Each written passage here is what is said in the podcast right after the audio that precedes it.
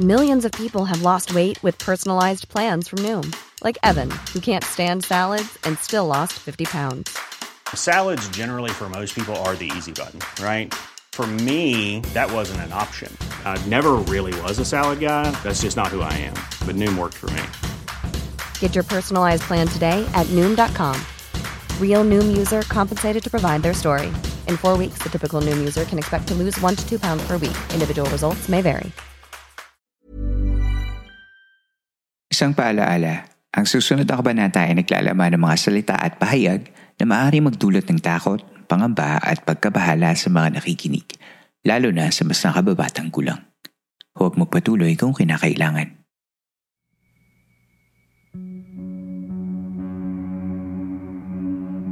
Ito ang mga kwentong bumuo ng ating nakaraan. Mga kwentong unang narinig sa mga liblib na lugar o sa mga pinakatagong bulong-bulungan. Dito ay pag-uusapan natin ang mga kwentong kababalaghan at misteryo na humalo sa kultura, kasaysayan at kamalayan nating mga Pilipino.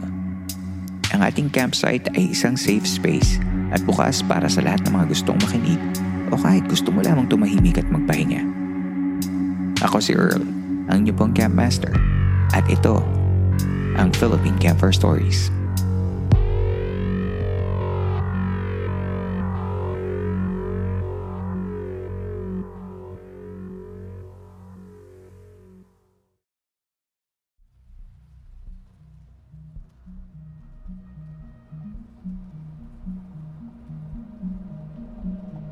Tuloy po kayo sa isa na namang gabi ng Philippine Campfire Stories. Kumusta ka na? Sana ay napapakinggan mo ang episode nito sa maayos na kalagayan. Kung ito man ang una mong beses na makinig sa ating podcast o isa ka sa mga regular campers na nakikinig kada episode pero hindi pa nakafollow, ay hinihiling ko na sana i-follow mo na ang Philippine Campfire Stories podcast sa Spotify at kung magustuhan mo naman ang episode at ang show na ito ay bigyan mo naman ako ng 5-star rating. Importante ito para sa mga shows na gaya ng Philippine Camper Stories para mas lumawak pa ang audience reach natin at mas marami pang makapakinig ng ating programa. Mas maraming makakapakinig sa atin ay mas maraming support ang makukuha natin para mas magtagal pa ang ating podcast. We are at week 3 of our month-long anniversary celebration. If nagugustuhan mo ang mga episodes natin lately, tag mo naman ang show kapag nag-post ka para I know how I'm doing sa ating mga episodes.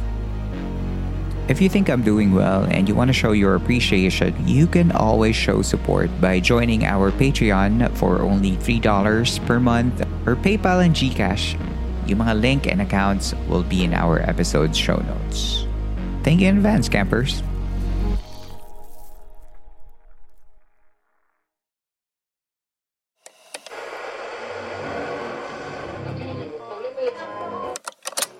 Miércoles Muertes are all about true crime stories every Wednesday for this month. Tonight, I have invited a fellow podcaster, but interestingly, ang podcast niya ay offshoot from his TikTok videos, which has been giving us true crime and murder stories in the Philippines. Huwag na nating patagalin pa. Let's call on our guest, EJ Romano of Puzzled Pursuits. Hello, hello. Good evening, Earl. Thank you for inviting me here. Of course, uh, good evening to all the fans and listeners, avid listeners of Philippine Campfire Stories. Earl, thank you very much and good evening for inviting me here. Uh, this is EJ Romano, Puzzle Pursuits in uh, podcast Spotify. Also, I have uh, TikTok and Facebook, which is also EJ Romano. You can follow me there. Ah, so EJ Romano yung uh, yung channel mo sa TikTok. Yes, yes. It's EJ Alright. Romano. Nako, wala pa yung puzzled pursuits. Ayan, sige.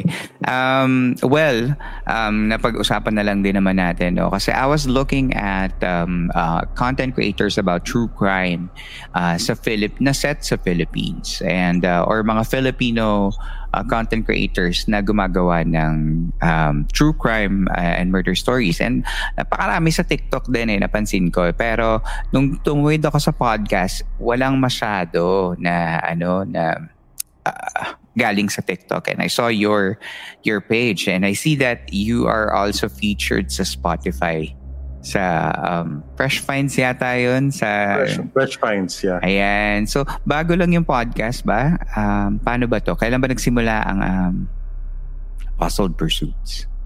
Yeah, well, actually, uh, of course, it all started with TikTok. So I, I I've- I've created some contents prior to true crime, arriving to true crime. I'm doing food and all uh, travels, and you know, the, the first one, the the murder crime stories that I have uh, tackled with is. I don't know if you uh, you know John Matthew Salilig. Uh, it was regarding the hazing hazing victim here in the Philippines last February of this year. But uh, unfortunately, my account got banned after acquiring 24,000 followers. And uh, May eh, or end of April, it got banned. Pero uh, ang naging target, ang naging kakaiba siguro sa akin doon, blow by blow kasi yung update ko eh. So, sa isang araw, I have 8 updates, nakaka-20 updates ako. Kung ano yung ibibigay ng balita, pasak ako ng pasak. So, I think nagkaroon ng ganong engagement and si TikTok napansin niya. So, they gave me ganong followers kasi yung engagement ng tao, ang daming comments eh, umaabot ng 1,000 comments, 100 comments. And yung parts nung pagtutok ko doon sa mga crime, minsan umaabot ng part 30 hanggang part 20, something like Oh, that. Yung pag nagkakaroon ng update, yung Yes, kaso, yes. okay. Yeah, yeah. And uh, somehow, nung nagkaroon na ng maraming, marami na ako na cover na, hanggang sa nagkaroon ako ng bago ulit ngayon, which is yung what you saw also on my TikTok account na 60,000 followers. Bago na kasi yan eh. So, nagkaroon ulit ako dyan ng mga, ganun ulit, pinagpatuloy ko lang kasi parang yun na yung niche na binigay sa akin ni TikTok. And then, sabi ko, may mga nag-comment din kasi na, ah, ano wala bang buo ito kaysa parang utay-utay namin siya or separate namin siya pakinggan. Oo. Oo. So, Mm-mm. naisip ko, kaso wala akong idea. I don't have any idea paano mag-put up ng podcast. And luckily, uh, I think middle of August, someone from uh, pod- Spotify Singapore, uh, podcast partner manager, reached out to me through email. And uh, we discussed. And from there, it sets the motion kung saan na ngayon si Puzzle Pursuits. That's good. That's good. Okay. So parang produce ba ng Spotify ito or he, ano lang, in collaboration lang ng with the help, ganyan. With the help, with the help of a guide of the Spotify Singapore. Yan. Shout out to Spotify Asia kay Yeah. uh, Phil. Hi, Phil. Um, all right. So, uh, I have a few questions, no, para naman medyo sa mga hindi nakakakilala kasi relatively bago pa lang pala sa podcasting scene ang Puzzled Pursuits. Yes, And yes. uh, although I know na ang dami mo ng listeners, no, sa uh, yung TikTok, uh, tumawid sila sa sa Spotify para naman dun sa mga hindi pa nakakakilala ng uh, Mhm. Puzzled Pursuits podcast. Why did you create this uh, this podcast? Mainly number one because of storytelling and siguro natural na madaldal ako talaga.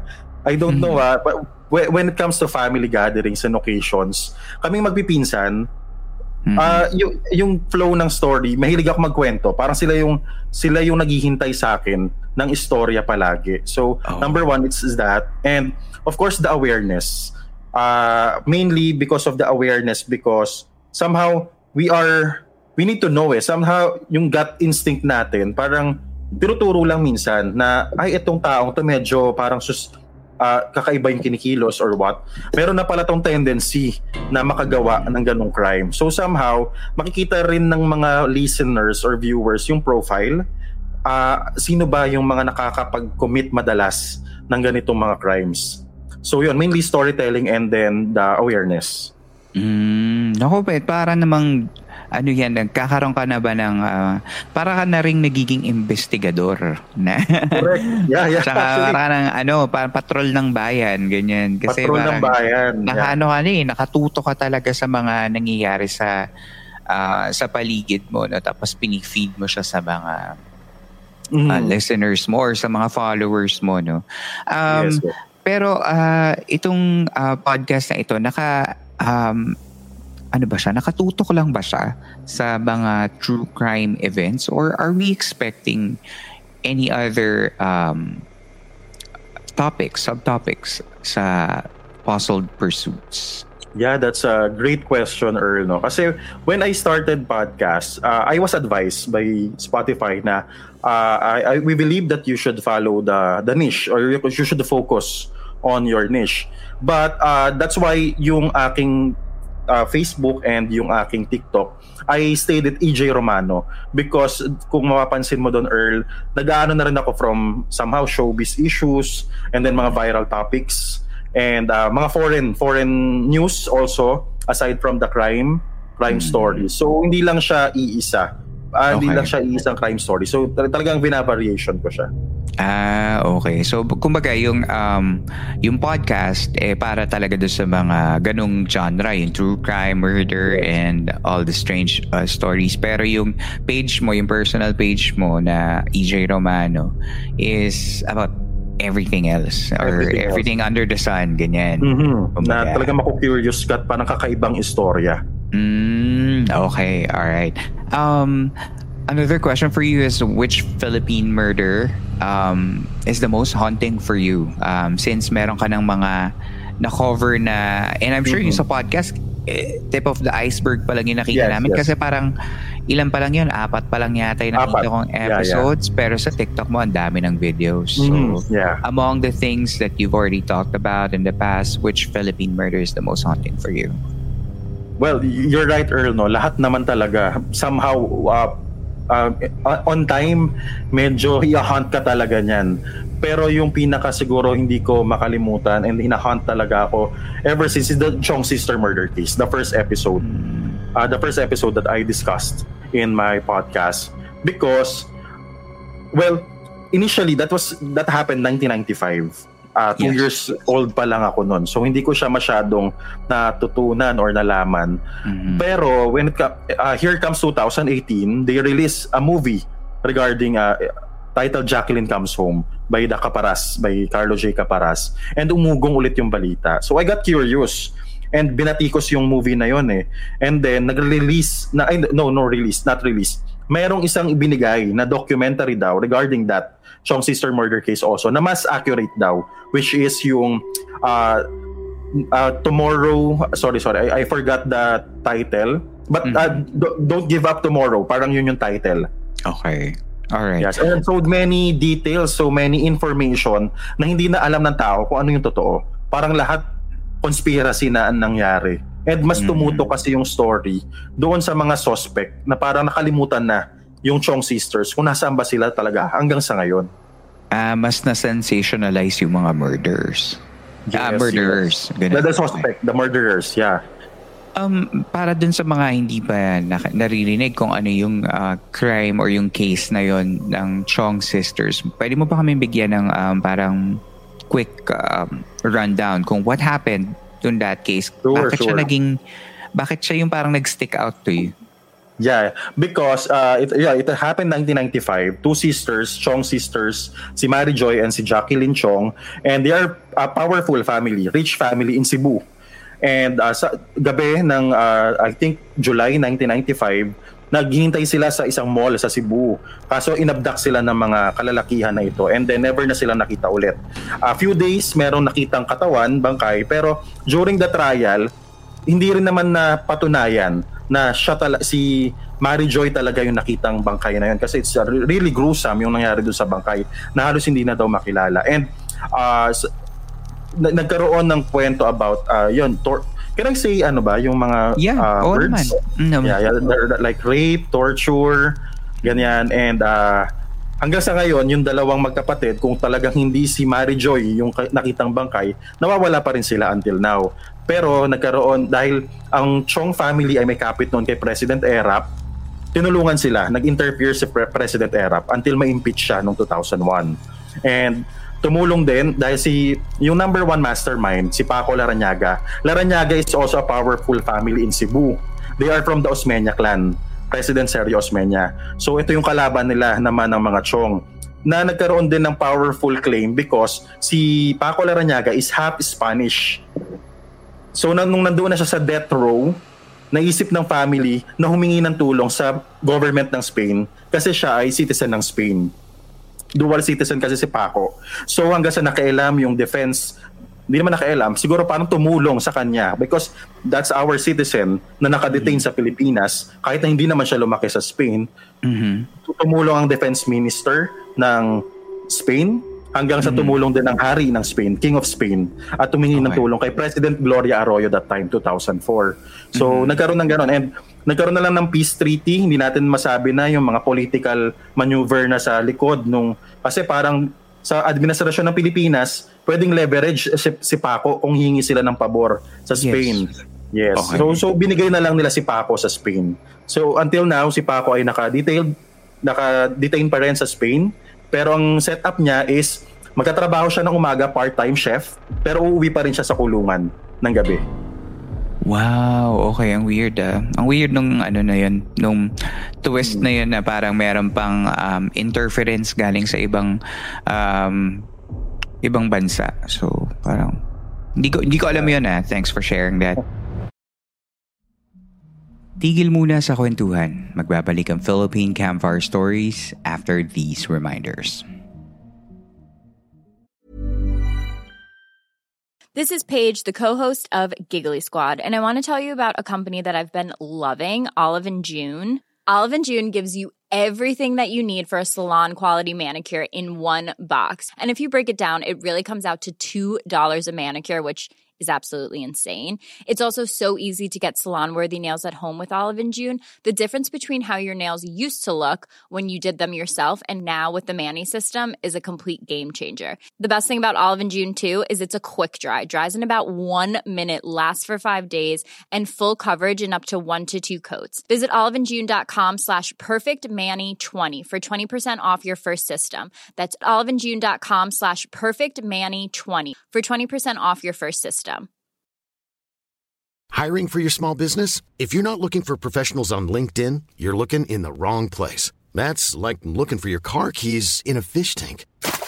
LinkedIn helps you hire professionals you can't find anywhere else, even those who aren't actively searching for a new job but might be open to the perfect role. In a given month, over 70% of LinkedIn users don't even visit other leading job sites. So start looking in the right place. With LinkedIn, you can hire professionals like a professional. Post your free job on linkedin.com slash people today.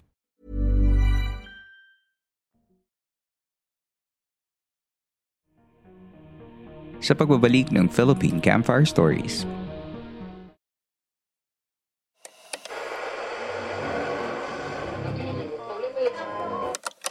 Yung mga nakikinig ba sa uh, Puzzle Pursuits and yung sa mga na nakikinig sa TikTok mo, do they, um, ayokong sabing enjoy, Mm. but uh, dude, na they don't mind you sharing those gruesome stories because it's also medyo ano yun eh medyo sensitive yun di ba kapag ka nalalaman mo kung ano nangyari doon sa pinatay or yung mga Mhm, details yeah. ganyan medyo unsettling yun eh Correct. how are they receiving yung mga ganong det- detalles You know, uh, uh, Earl, curiously, some are really do really want to know what what are the details.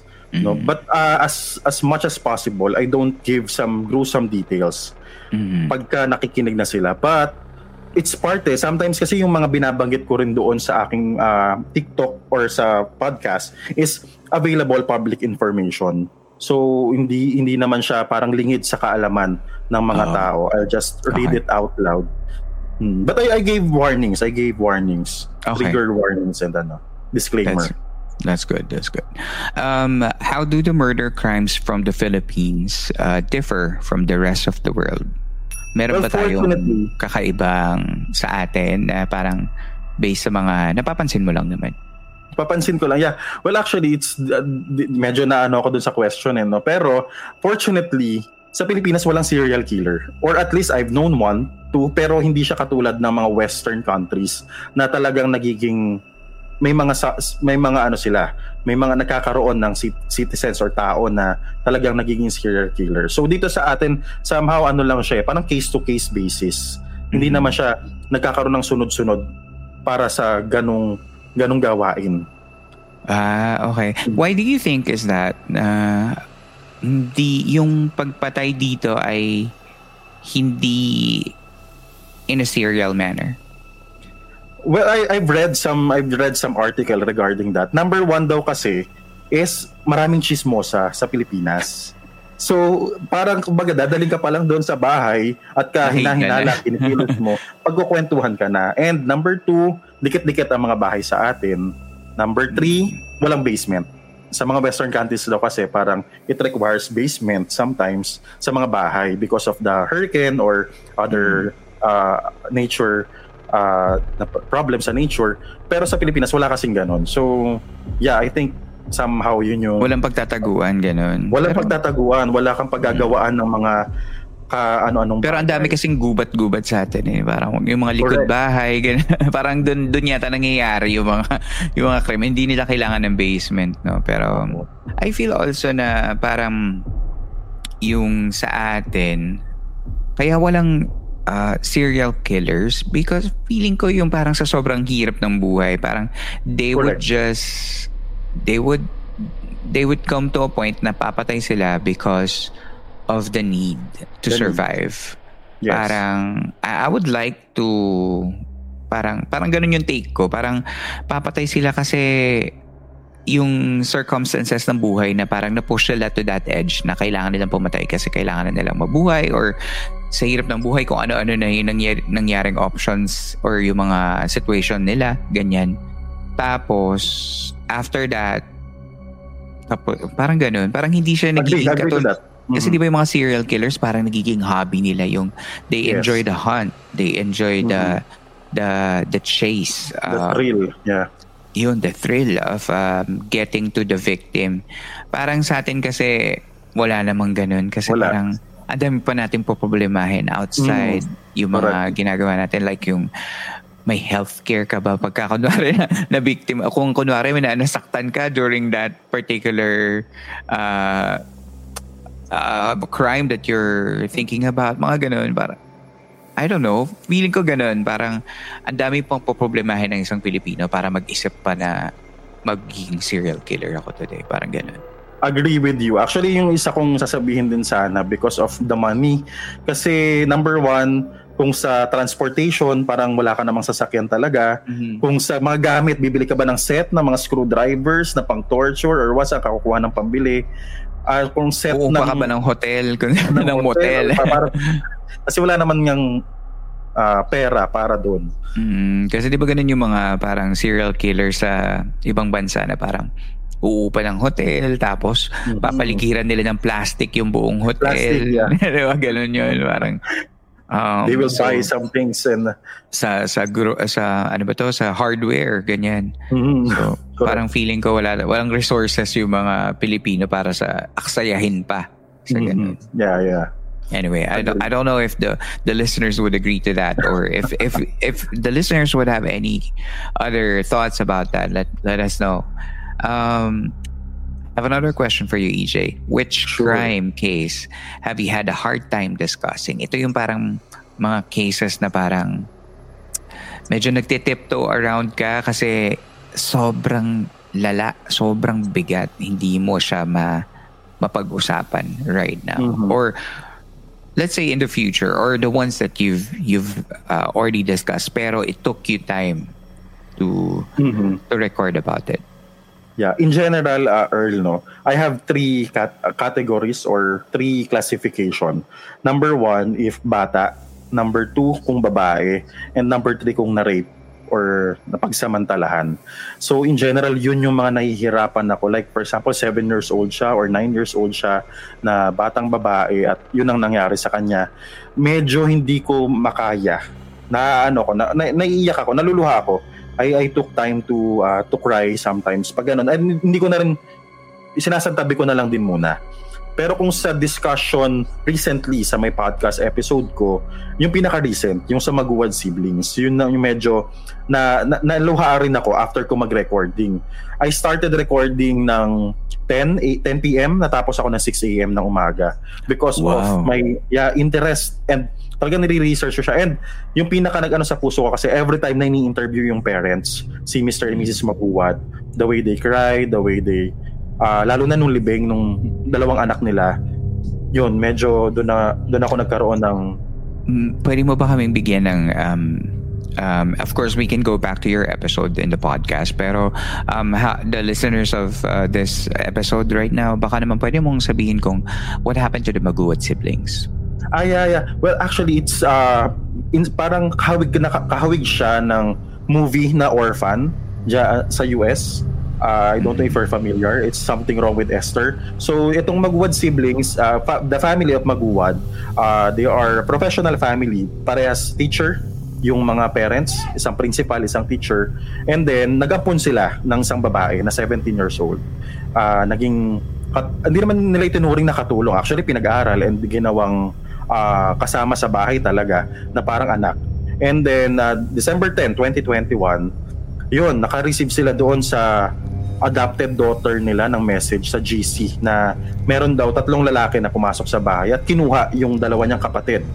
Pero it turns out pag uwi nung tatay, uh, they were ano pala, murdered on that house and ang una akala nila witness si uh, si adopted daughter pero siya pala yung nag-orchestrate nung uh, murder na yon sa magkapatid. Actually, very gruesome din yung uh, murder eh. And meron siya kasabwat na isang sakristan, 17 years old din na sakristan ng simbahan. And uh, they were both uh, nakulong sila actually murder case, double murder case. Sorry, hindi pala sila nakulong because of the juvenile justice welfare system ng ating bansa. Sila ay naka-rehabilitate sa bahay ng bagong pag-asa, parang ganon. So hindi sila tinuturing na same as criminals. Okay. Ah, uh, hala kawawa naman yung mga ano, anak nung mag nung maguwad uh, parents. Yeah, dalawa lang yung anak niya. Yung yun lang dalawang yun ang anak niya. Pinatay mm. pa. Mm, kaya. Paano ka nag ano, uh, paano ka nag-decompress after a very hard topic na um, katulad niyan, mga may mga bata na pinaslang. How do you um, take yourself away from from the moment or from the emotion that uh, the the story brings you? Yeah, yeah, Earl. Actually, I, I I'm very uh, somehow religious person. So after I I'm done with the podcast story, I offer a prayer. I offer a prayer and then uh, to distract myself from it na parang hindi na siya ulit-ulit sa isip ko. I I, I watch movies like uh, Marvel movies or yung talagang malayong malayo doon sa doon sa kung ano yung kinento para medyo maano naman ako, ma-decompress doon mm-hmm. sa lahat ng na-absorb ko na details regarding the case. Kasi talagang it was hours of research eh. Somehow, binabasa ko rin yung mga court decision para accurate. Kasi mas, mas accurate kasi yung mga nasa uh, letters ng korte kaysa sa mga napapanood natin sa balita. Is that available online? Yeah, yeah. Some cases are available online on their uh, pages. And some sometimes uh, it was uploaded to mga parang law law firm may mga law firm mm. website din na pinopost din nila yung mga na parang nagkakaroon ng digest uh, case digest regarding dun sa mga cases. Oh, okay, all right. Um, I actually have one last question. No? Um, yeah. How do you feel knowing, and this is from one of our listeners, mm-hmm. um, how do you feel knowing that there is a following in this genre? Na yung merong mga tao na nag enjoy na makinig ng mga gantong klaseng uh, content na nagdi-discuss about graphic descriptions ng mga uh, crimes, yung mga kung paano sila pinatay, hindi ba hindi ka ba natatakot na you're kind of fueling them and uh, into the idea na baka you know, alam mo yun na parang baka makakuha ko ng clue dito kay EJ kung paano ko gagawin ng perfect crime. Mm-hmm. Yeah, yeah, actually uh well number one there's no such thing as perfect crime. Sabi nila ha, well actually may mga ibang nauhuli dahil lang sa maliliit na piraso ng papel. Pero mm ang ano ko lang dyan is somehow nakaka-disturb din no, na merong nakikinig. But I believe yung mga nakikinig naman sa ganito is it's just uh, uh, parang pampalipas oras siguro. Kasi hindi siya, you know, ako naniniwala ako na for you to commit a crime, it is a, a days of you know bottling up emotions, trauma from the past, from your childhood, na siguro kung makakapakinig siya at uh, pag-aaralan niya ito, uh, ano niya ayun eh, parang siya na yun eh. Hindi natin talaga mapipigilan sa lahat kasi I mean mm. all those information are available sa sa social media, sa mga news channels, sa mga mga bababasahin sa website, 'di ba? So somehow nakaka-disturb din pero well, share ko lang din Earl no na yeah. na based on studies ang mga babae ang pinaka nakikinig ng mga crime stories because they feel some relaxation, parang nawawala daw ang anxiety when they are uh, listening to crime stories. Number one, because of nandoon yung parang feel na, hay salamat, safe ako. Hindi sa akin nangyari, hindi sa hindi sa family ko nangyari. At sana hindi sa family ko nangyari. And somehow, syempre yung mga, well, based on ano lang to ha, based on the demographics, yung mga girls kasi yung mas curious as to Mm. what, when, where, how, how did it happen, ano ang background, nung ano, parang sila yung mas usi, nag-uusisa kung ano yung mga details behind. Okay. Ayan.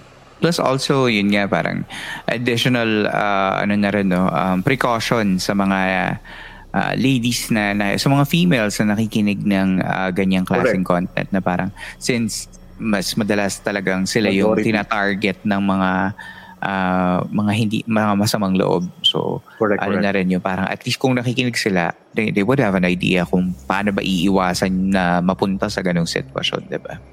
Yeah. Ayan. Agree Um, kung kung ah, if you don't mind sharing no kung nung Mhm, hindi ka pa nag ah, pa-podcast or di ka pa nagte-TikTok anong mga klaseng podcast yung pinapakinggan mo Or, Actually, uh, same. Like uh, can you name one of them or, or some of them The yung mga naging uh, parang idol mo ganyan or ganun you know what I mean Well, yeah, actually, PH True Crime Stories, I think I've heard some of their podcasts. But kasi talagang hindi pa ako masyadong ano sa podcast nung time na yun eh. Wala akong idea. So, mainly on the mainstream, ako nakakapanood, sinusundan. Like yung mga Netflix series or Netflix documentary. Yan yung mga mas napanood ko or napakinggan ko noon.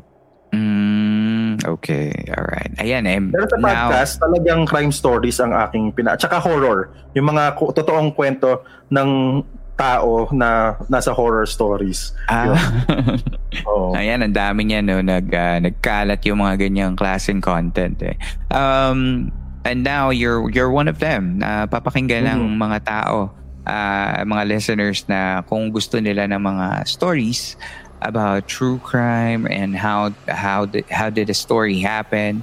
Um nandiyan na ang Puzzle Pursuit. Isa na siyang additional um, option para sa mga katulad ng mga na- nakikinig na ng Philippine Camper Stories.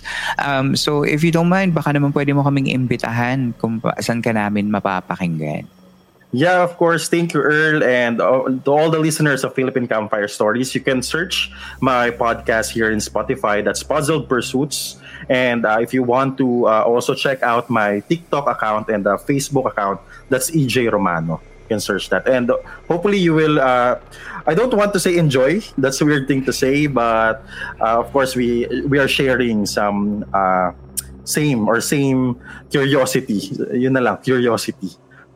Yes, oo. Sana. Huwag kayo mag enjoy dun sa mga stories ng mga, mga napas lang. Ano na lang, um, siguro um, precautionary, ganyan. Para, and um, Awareness. maybe offer a prayer if you're Mhm. into that para dun sa mga um, nawala na dung in a, in a manner na hindi hindi maganda no so ayun maraming maraming salamat sa iyo EJ para Maraming sa oras maraming na salamat, binigay mo and hopefully you have uh, more listeners coming into your way and I know that your podcast is going great it's uh, Mhm. it's on a and it's on a good start so I'm sure na uh, marami pa tayong uh, ma- ma- sa Puzzle Pursuits going into the future. Yeah.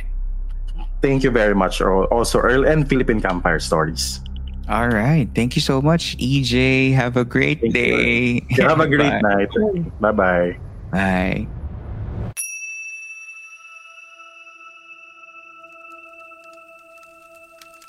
Listening to true crime podcasts can be very entertaining, lalo na pag pinagsama-sama ang mga topics involving mystery, drama, and the primal fear of death all directly into your ears. If you want to check out EJ's podcast and TikTok channel, you may check the episode's show notes on where to catch the Puzzled Pursuit podcast. The video version of our episode is also available in Patreon para sa mga naghahanap ng extra content for just $3 a month. Thank you, EJ, for gracing this episode.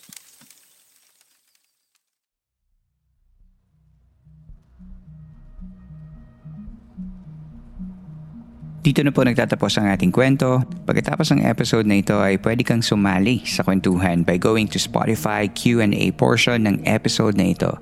Doon, nagsashare kami ng mga kasama nating campers ng kani-kanilang mga thoughts about the episode. Just remember to be kind whenever you share your thoughts dahil ang podcast na ito ay mananatiling safe space for everyone. Kung gusto mo naman supportahan ang show by giving monetary tips, you can do that by joining our Patreon and Coffee. Yan yung mga sites kung saan naglalagay ako ng mga extra content for the podcast listeners when I can.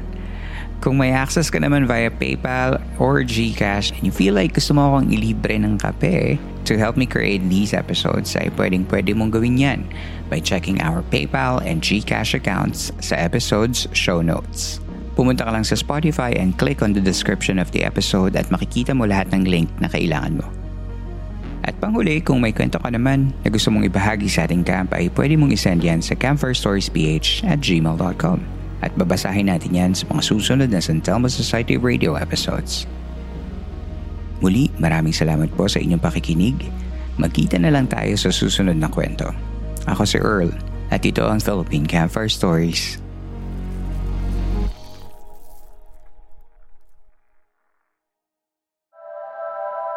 This podcast may be based on true events, with names, characters, and incidents that are either products of the creator's imagination or used fictitiously. Any similarity to real individuals or events is coincidental. Planning for your next trip? Elevate your travel style with Quince. Quince has all the jet setting essentials you'll want for your next getaway, like European linen, premium luggage options, buttery soft Italian leather bags, and so much more. And is all priced at 50 to 80% less than similar brands. Plus, Quince only works with factories that use safe and ethical manufacturing practices. Pack your bags with high-quality essentials you'll be wearing for vacations to come with Quince. Go to quince.com slash pack for free shipping and 365-day returns.